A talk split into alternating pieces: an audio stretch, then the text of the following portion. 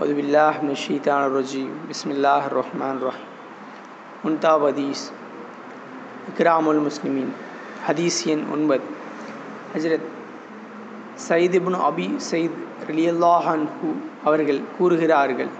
ஹஜரத் அபு சயிது குத்திரி அலியல்லாஹன் அவர்கள் ரசூலுல்லாய் சல்லா அலி இஸ்லாம் அவர்களிடம் தமது வறுமையையும் தனக்கு ஏற்பட்டுள்ள தேவையையும் எடுத்து கூறினார்கள். ரசூலுல்லாய் சல்லா அலி இஸ்லாம் அவர்கள் அபு சையத் பொறுமை கொள்வீராக. வெள்ளப்பெருக்கின் போது வெள்ளம் ஆற்றின் மேல் பகுதியிலிருந்தும் மலை முகட்டிலிருந்தும் பள்ளத்தை நோக்கி பாய்வதைப் போல் உங்களில் என் மீது நேசம் கொண்டோருக்கு வறுமை வேகமாக வந்தடையும் என்று ரசூலுல்லாஹி ஸல்லல்லாஹு அலி இஸ்லாம் அவர்கள் கூறினார்கள். நூல் முஸ்னத் அஹ்மத்.